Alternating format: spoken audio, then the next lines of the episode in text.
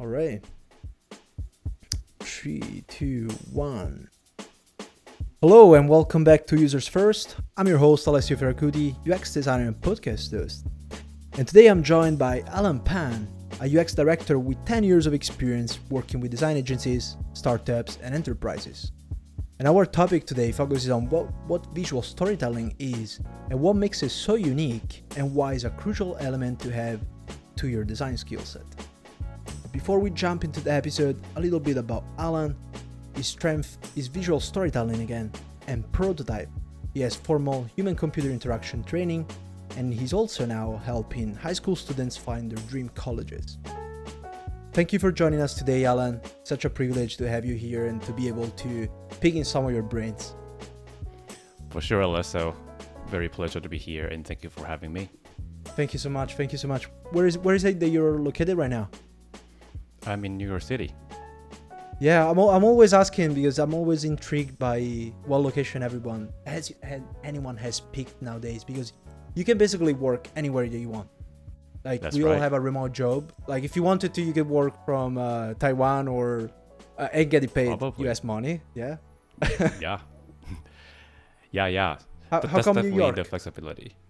Well, I've been here for almost 10 years, so the whole professional life I've been here. It's just the big city feel that attracts me and the opportunities and the people, honestly, that there's just such diverse group of people that you can always find an interesting conversation here and there. You can uh, always find somewhere different to visit, whether it's a museum or a restaurant or a park, right? So it's that that kind of culture aspect that really makes me stay. I think just the, the excitement that you can always do something different every weekend is That's what so draws true. me. Yeah. Yeah, yeah. That, that that's the thing about big cities is that you have so much variety and like different cultures. So let's say on a Friday night you feel like pizza, like a good Italian pizza. You you, you Mhm. can get it if you know where to look at.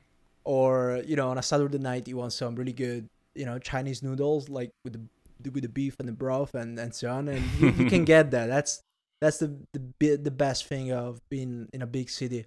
I remember when I was I was living in Glasgow some time ago, and it's a very small city. I think there's like 300 to 400,000 people. Yeah. Um, and it's so hard to find that variety of food, and you get frustrated after a while because you always see the same things. And basically, in Scotland, in the United Kingdom, you only get fish and chips. Right? So that's a that's about your variety, really. If you try to get any anything else outside of fish and chips, you're probably gonna have a stomach ache for three days in a row. yeah, definitely. And then you end up cooking that yourself. Yeah, yeah, absolutely.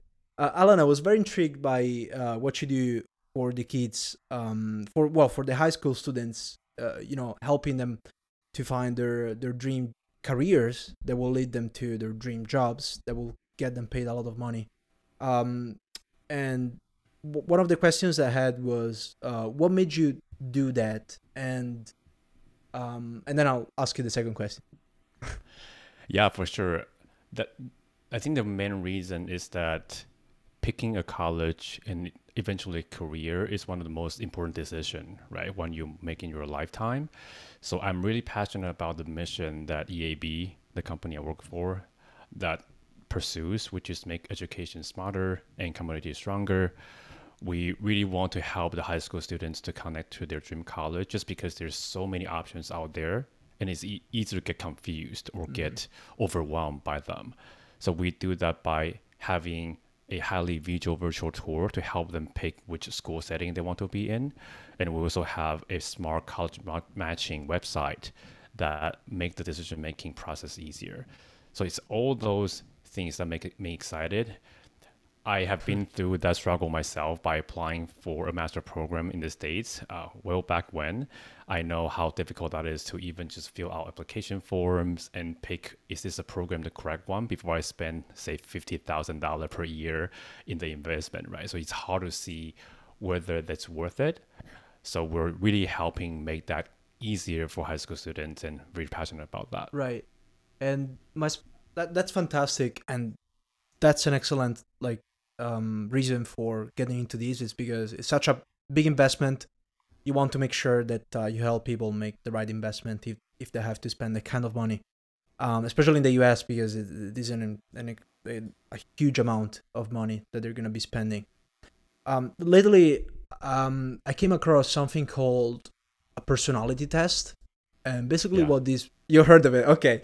So basically, what for the people that don't know, a personality test is is, is um is like is like an online test, or it could be also like a written test, ask you questions about uh, how you behave in social groups or um, as a person by yourself, and based on your social skills and your uh, logic logical skills as well, um, they assess uh, the experts like uh, um, people that are, that have degrees in psychology apparently. Uh, they assess like what kind of career you should be associated with.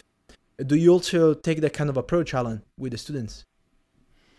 Um, not exactly, but we have something similar. For example, when you go to our college matching website, you can go through a fun exercise, a serious questions that help you determine very similarly like what your personality would be, and we have a fun test that tells you which tribe you belong to in Harry Potter, essentially. so it's it's a fun thing. So, oh, you you belong to that one, and that that tell you when, where your interest lies and what could be the potential college that fits you.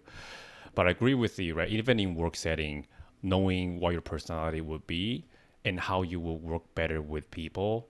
For example, if you're introvert versus extrovert, how do you maximize your strength in your unique personality and traits? Will make you way more successful than not knowing and just trying to shoehorn the same people or different people within the same box, right? You you have to present it that way. You have to do it a certain way. By having that flexibility and knowing who you are and how you operate, just opens up the, the opportunity, even especially in this remote world where you cannot be around people in the same place. You cannot just hover Yeah. over or have chit chat to smooth things out, so to speak. So that's definitely very important. Yeah, hundred percent. Because like once you choose a career, it's it's gonna be a career. Uh, 20, 30 Yeah. years, forty years, who knows how long, and you're you're gonna be be making money off it, and you can make money off it happy, or you can make money off it like very sad. Which one are you gonna choose? And I think like we we have very successful careers, and you seem like a very happy person about the job that you do. And today we're gonna be talking about visual storytelling and and uh, and and why you're so good at it. And well, that I think uh, I think it was very important that we talked about it. It was a very good point. This one. Um, tell me more about visual storytelling, Alan. Like, what's so special about this topic, and you know, what what, what is it, and why why is it used?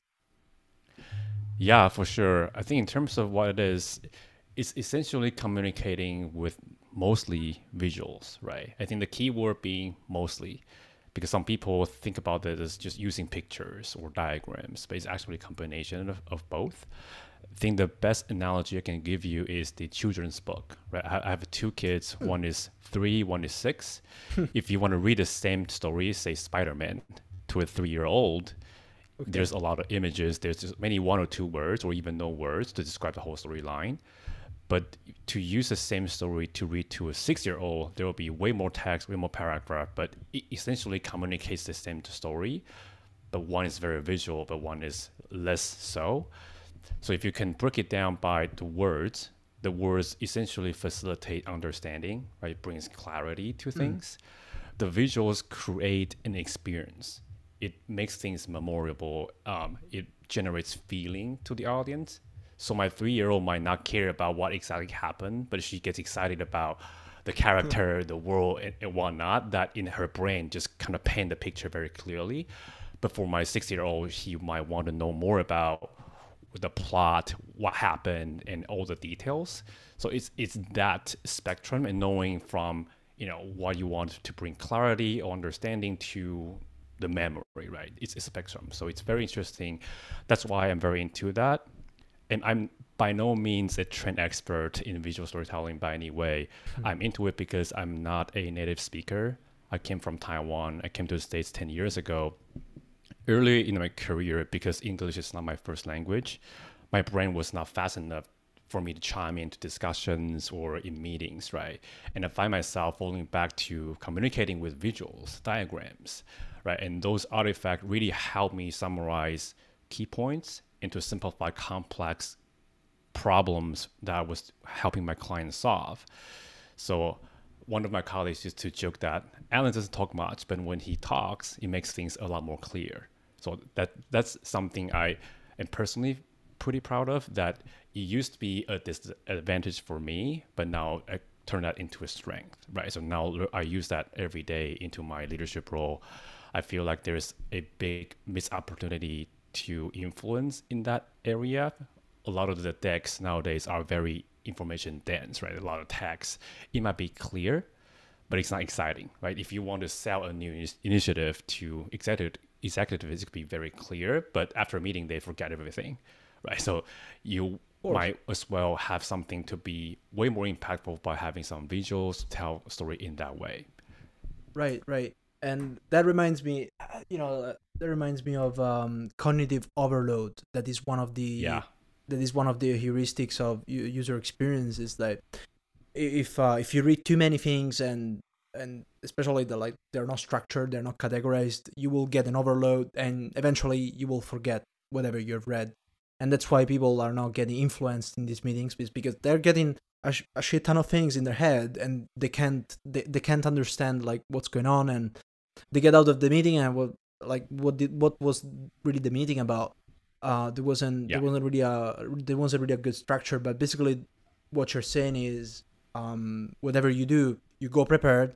Uh you know your goals for the meeting or for the illustrations and you try to make it as uh laconic and and uh and clear and structured as much as you can.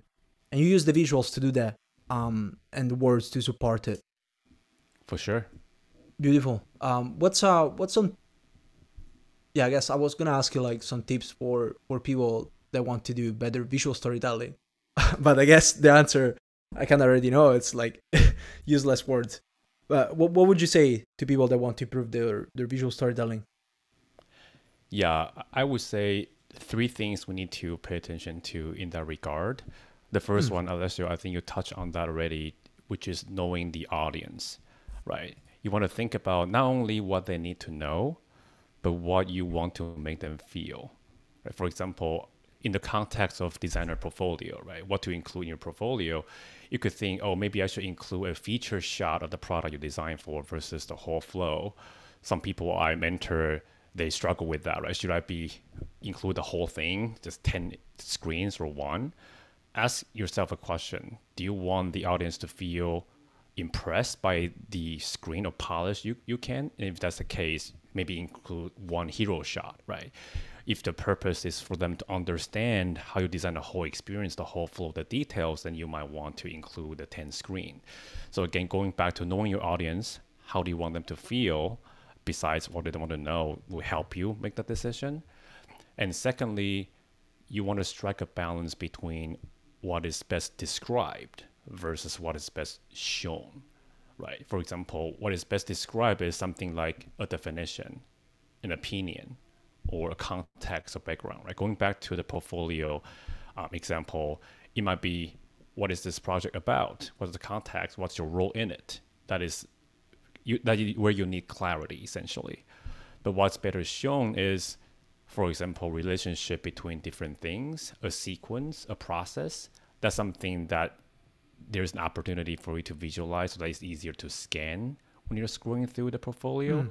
And obviously, something like prototype is easier to show than describing or describe a screen or whatnot. It's better to show that, right? And not to mention that text can actually be visualized too, right? When it comes to numbers or data, you can visualize the numbers a different ways to tell a story, give it give it a different way, different font, a different style.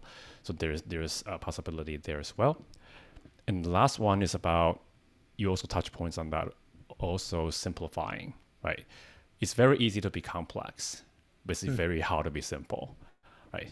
Using visuals already force you to be simple, but it's not an excuse to in- include say 50 photos uh, on the website.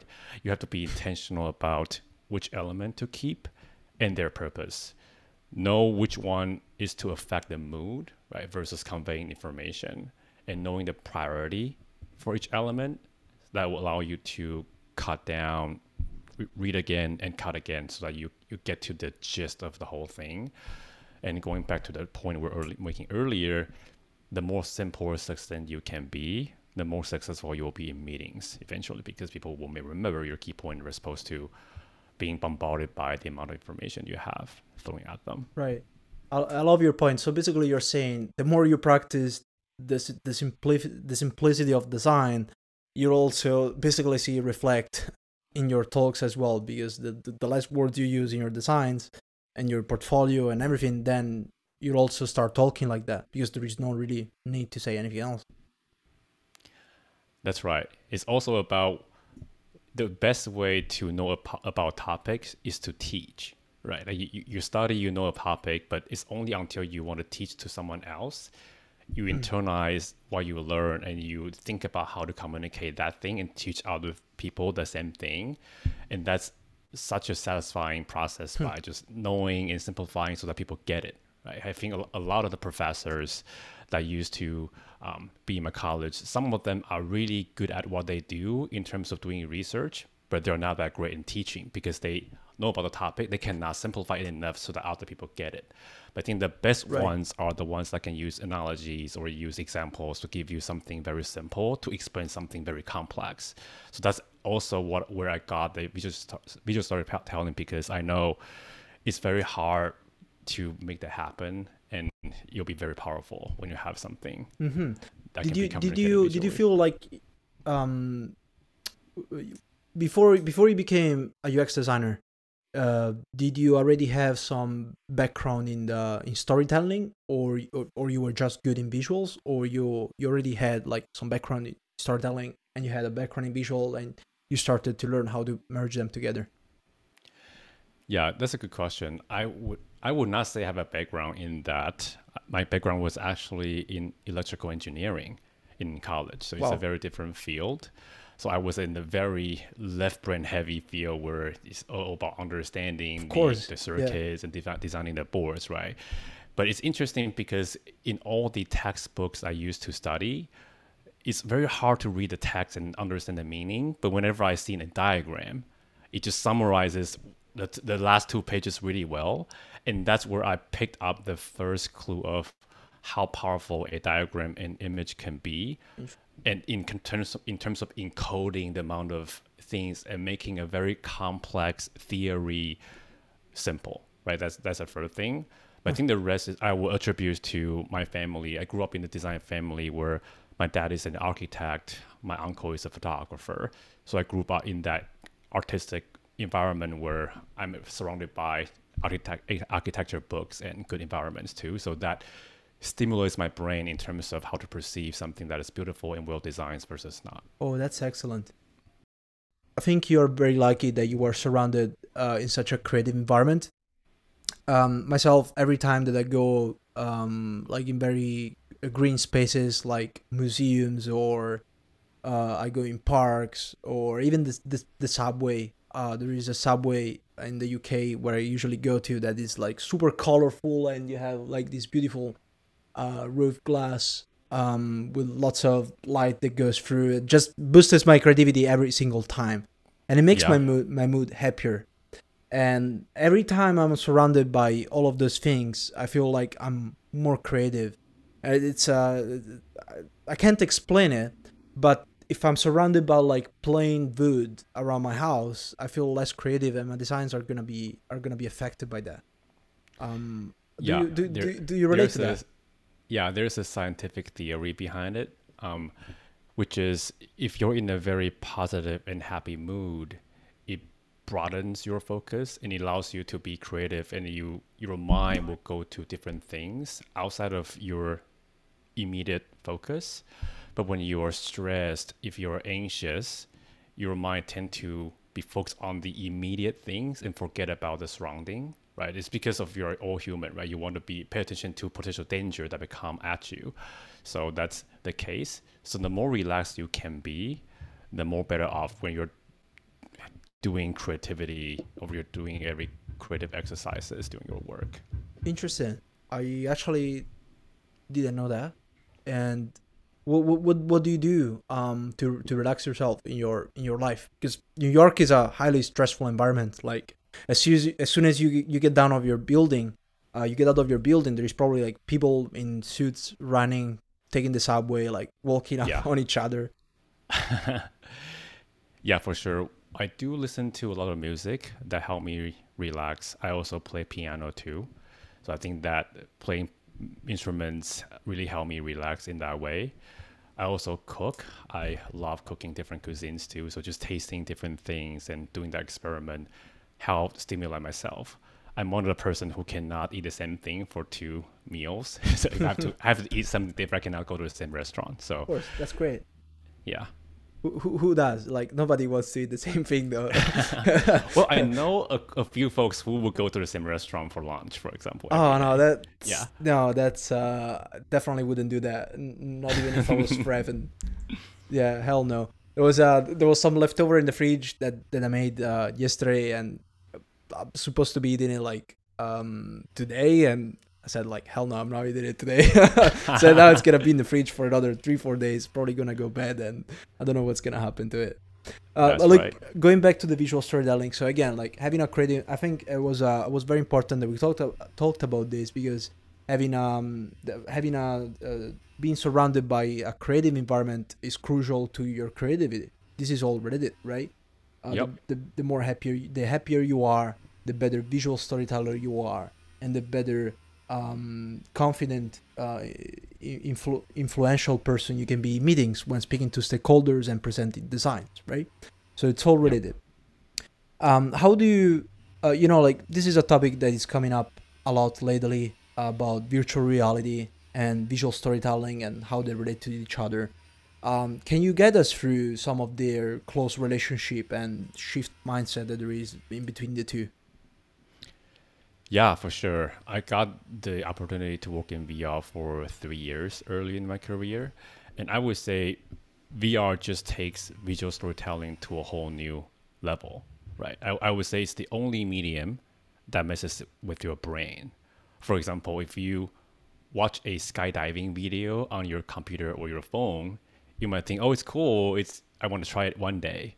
But if you do the same experience in VR, you'll be screaming. You'll want to take the headset out. You will fall from your chair because you, you your brain feels like you're there already, right? So that that's why when your whole body feels it, it triggers that deeper sense of memory, the feeling, right? Another example is my company used to design for a experience for Syrian refugees or or shot experience that communicate the living environment or whatnot to other people. And it generates much more deeper empathy when you can see their living environment to feel like you live there, um, compared to just watching a video of documentary on your laptop, right? So that's one thing that I think is very different. That just takes that to a whole new level by eliciting your emotion and feelings that way. In terms of the mindset for VR, you're always designing for an experience, right? For example, on the desktop, we can be designing for, say, a banking app that is just transactional. But for VR, since you are recreating a world um, that the user can be teleported into, there's always a world, regardless what you're doing. So you have to make a task or a flow make sense in real world context, right? For example, if you want to change the lighting in a room, as opposed to going to a menu and select light on and off, you might be just going there and switching that uh, light on and off physically in VR, right? So naturally, you use less text, you use other cues like lighting, audio cues, or even movement. But again, again, our eyes are always attracted to something that moves. So using that in VR is something interesting that you can play around with for designers that in 2D we don't play with that a lot. We can have some animations and stuff to communicate movement, but not nearly as much in VR, right? Another good example is onboarding. Uh, if you, I'm, I'm sure if you own an Oculus headset, but the first time I opened Oculus headset, the onboarding don't. experience, yeah, the onboarding experience is But you're getting me curious though. yeah, yeah, I highly, I highly recommend uh, getting one. So usually when we talk about onboarding, you'll feel like it's a boring thing in 2D. It's basically coach marks explaining new features whatnot.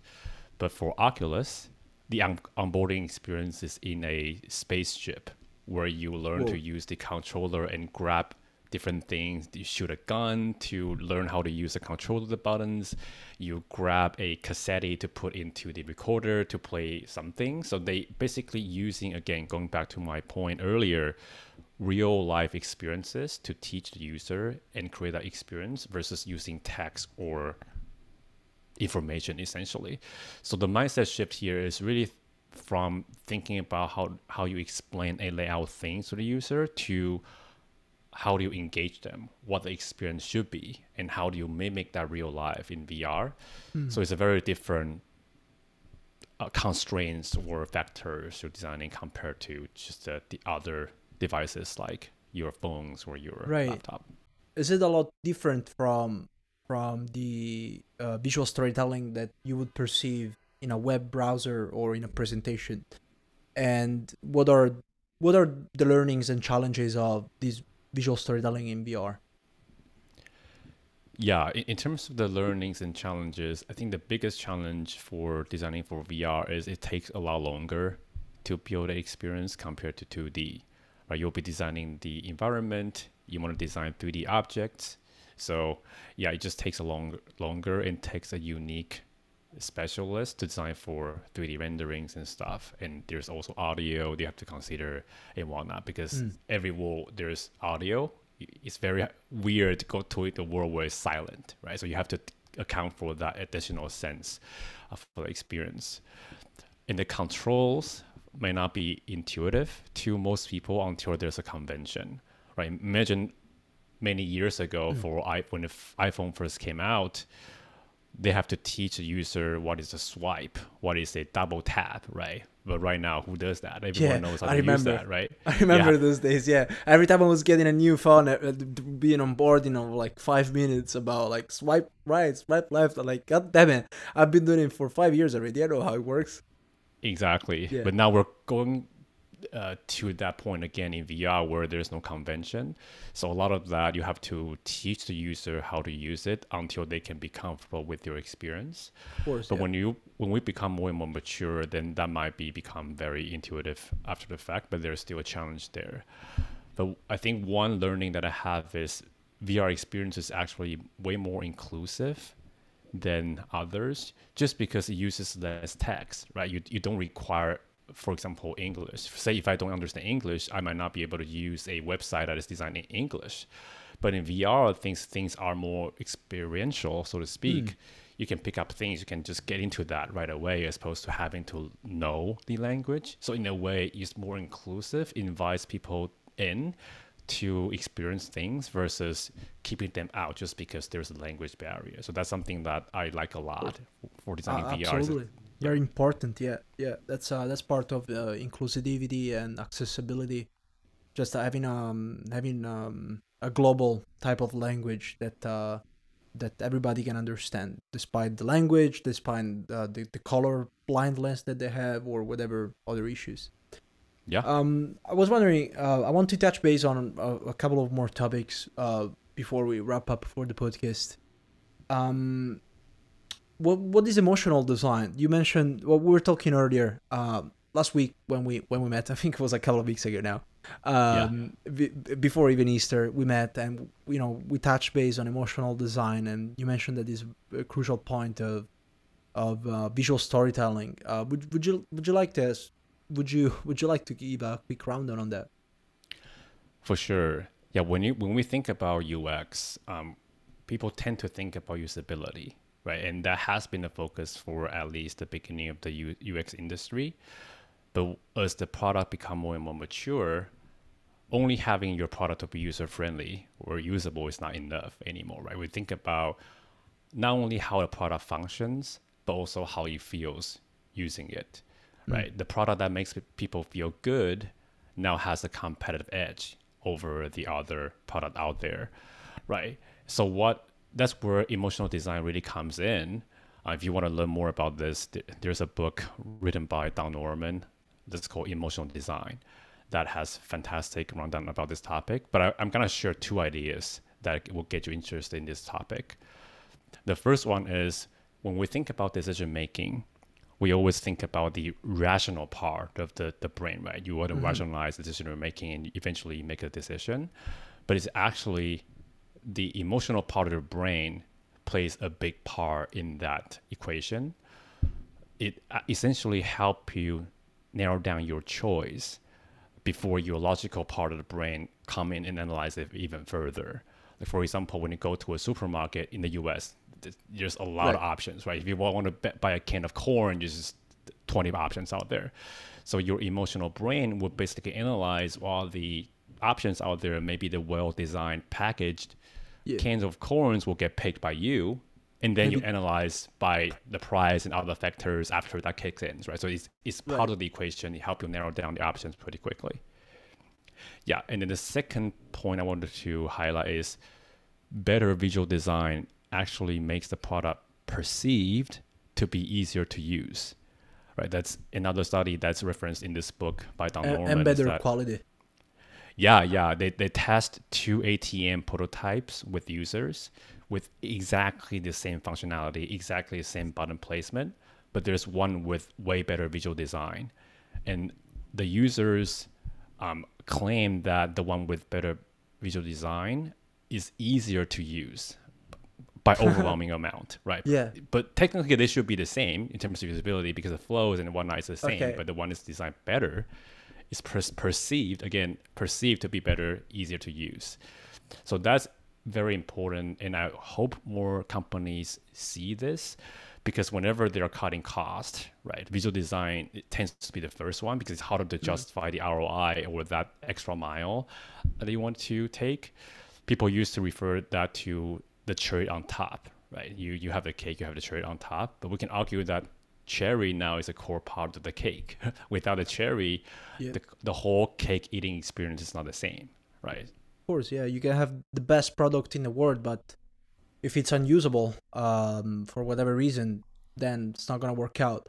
Or there is even cases where like the usability of of a product of, of like a web service or a website or a video game or whatever, it's like the usability of it is it, it's it, it's okay. It's like the you the user experience uh, functionality of it, it it works you know like it follows the heuristics and whatever but then like the ui of it is not so great and still people are gonna just because it's good in ux doesn't mean that the people are gonna be thinking about ux people don't know how ux work and they're gonna be thinking about oh the, the visuals of these websites are shit so the product also must be must be like not good at all and that's how people think you know they get into a website after like less than a second I think after like 0.2 seconds, people immediately have a prejudice about what the product uh, and services yeah. are gonna be like, right? So, oh, boom, I get to the, to this website. Uh, is it does it look nice? Does it look bad? How's the product gonna be, right? People think think about this right away, and so like, yeah, uh, yeah so emotional intelligence, um, a, a product that feels good has definitely an edge on other product on other other products uh, quoting uh, Don Norman from the book of um, emotional intelligence, and we're gonna we're gonna put a link uh, to the book in the description of the podcast episode. And uh, be- before we go, Alan, one last question for you. Um, you also mentioned to me uh, some time ago about designing um, in conversations and the influence to inf- to influence people. But I guess we talked about that um, at the beginning of the podcast. But is there anything else that you wanna that you wanna um, talk about? Maybe some uh, useful things that that really helped you as a director of user experience uh, whenever you are in a position to be influencing others. Yeah, for sure. I, I found that to be very useful when I'm selling an idea or if I need to ex- explain something quickly, right? I think two ways that meetings fall usually is when there's too much info presented and people forget about what was said. I think you mentioned that uh, spot on earlier. One example I can give is when I was working with uh, the CEO from my previous company, we were working on envisioning the future of our platform, and it was a, such a complex topic that's hard to explain. So I designed hmm. a diagram in a meeting that presented to him he told me that he loved the diagram so much that he took the diagram to all the meetings that he went to for the following two months. And that was an artifact that is very easy for, for him to explain to any stakeholder what does the future mean by just using that diagram right? So i think that's one example i can give is if you simplify things enough, if you know what you want to communicate, communicate, and if you can pack that in a one or two powerful visual, it'll get you very far, right? And if, if that's very simple to digest, um, people will remember it, people will socialize it even when you're not there.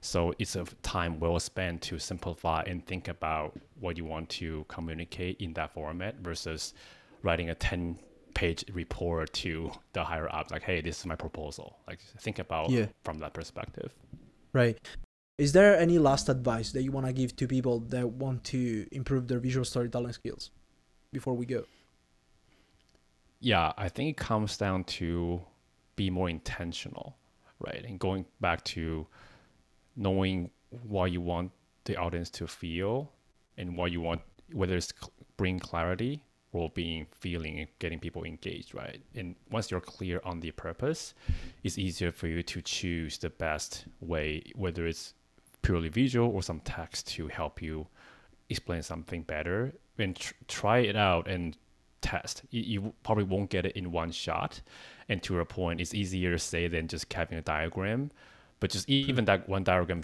can take you the whole week to produce right but it, does, it doesn't really discount the fact that maybe after that week, the impact of diagram can last for the next five months, right? So it's, it's worth it's worth it. It's hard to measure the ROI, but I would just encourage you to think about what the other ways you can explain something visually by just only trying one medium, which is mostly using tag. Look, Alan, uh, such a pleasure to have you here again. Uh, this was Alan Pan, uh, uh, user experience director with 10 years of experience in startups, agencies, and enterprises. Such a pleasure, man. Thank you so much for doing this. Look, if people wanted to contact you and get in touch with you and ask you questions, where would be the best place to be uh, asking things? Yeah, well, feel free to reach out to me on LinkedIn. My handle is Alan Pan UX. Um, you can email me too. I also do mentor sessions on ADPList. So if you want to chat more, feel free to book a session with me. I'm always happy to connect with designers in the industry. Wonderful. And thanks for listening to Users First. Never miss an episode by subscribing to the show on the Apple Podcast, Spotify, or wherever you're listening to. And again, if you want to support some of our streaming expenses, you can go on our website, usersfirstpodcast.com. You can buy me a cup of coffee.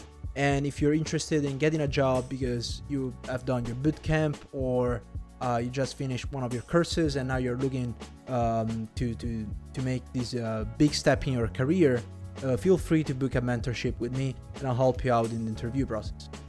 Thank you so much. Have a good day.